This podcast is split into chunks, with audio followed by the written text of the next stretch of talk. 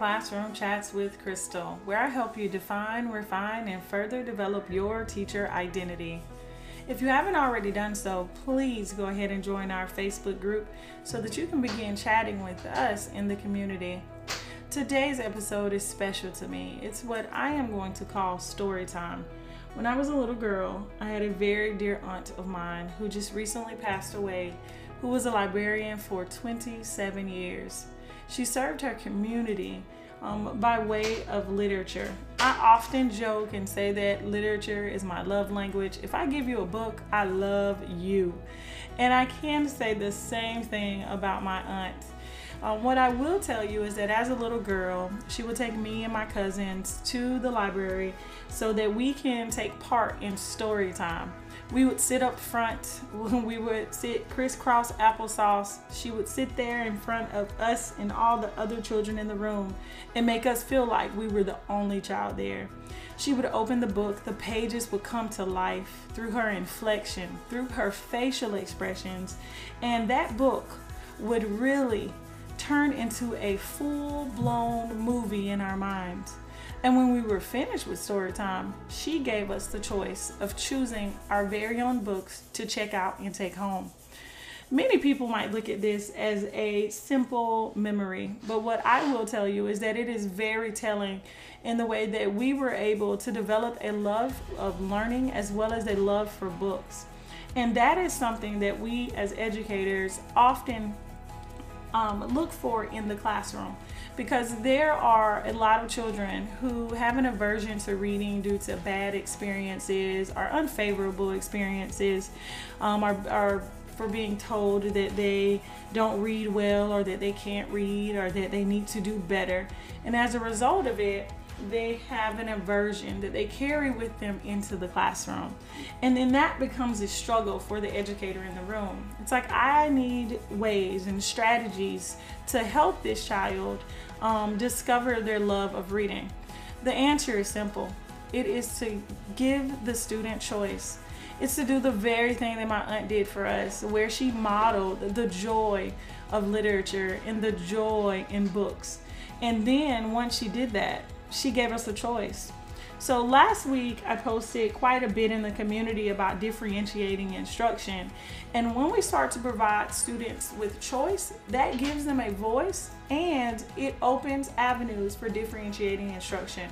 When I begin to talk about differentiating instruction, I want to point out that there are three ways to differentiate instruction. You can differentiate through process, product, or content. What I'm talking about today is differentiating by way of content.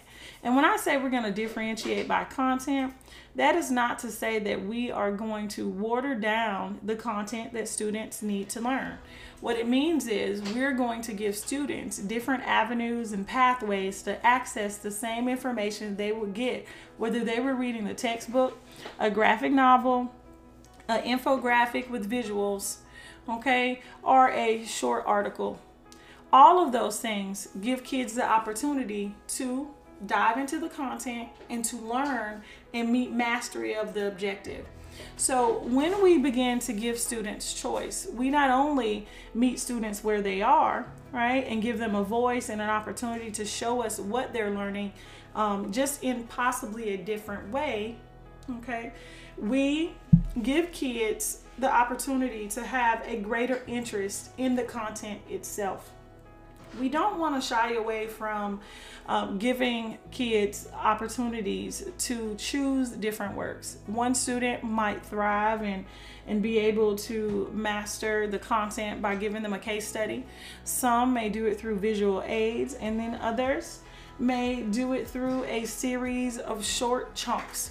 Whatever it may be, I want you to think about a learning menu. This is going to be very important as we move into the upcoming school year. It was already important, and now with what they're calling the COVID slide, it's going to be very important for us to be prepared to meet students where they are. Differentiating instruction that gives us that gives us the opportunity to serve students at all levels, and we do it by way of what they are already interested in. Regardless of the platform that we're using. If we're going virtual or even if we're going face to face and we're using a learning management system, we can create modules that provide choice for the students, whether it's module A, B, or C. And then students actually have a choice on how they're going to demonstrate um, their learning. One thing I will say also, if you think about assessments that we take, I remember taking the educator test for uh, for language arts to teach English grades 6 through 12. And one of the things that we needed to do was to actually write an essay. And what I distinctly mem- remember is choice. Um, I had a choice to write um, in, re- in response to a passage or in response to a poem. And I sat right next to one of my colleagues um, and good friends. And when we left the exam, I said, Hey, how do you think it went for you?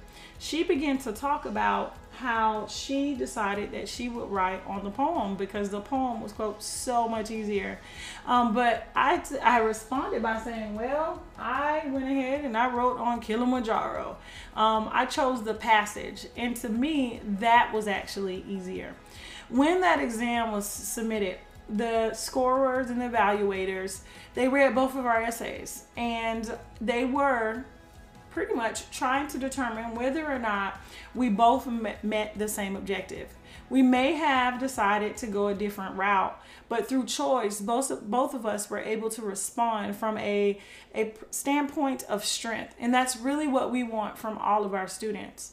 So, as you consider this upcoming school year and challenges our students may face, as well as challenges we may face in the classroom, um, I encourage you to look at either what your district is giving you, what you're planning, or what you've already planned, and look for different ways that you can differentiate. Um, as mentioned, there are several resources in the Facebook community that deal with differentiating and strategies, what differentiation is and what it is not. So I encourage you to go ahead and jump into the community.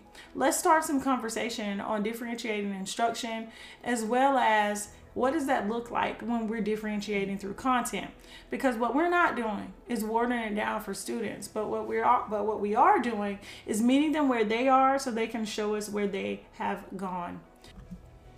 I would like to end this episode by saying thank you, thank you, thank you for my love of literature and my love of learning to my Auntie B. Although she may not be with me physically, I know that she is very much alive spiritually and I need her to know that I am forever grateful.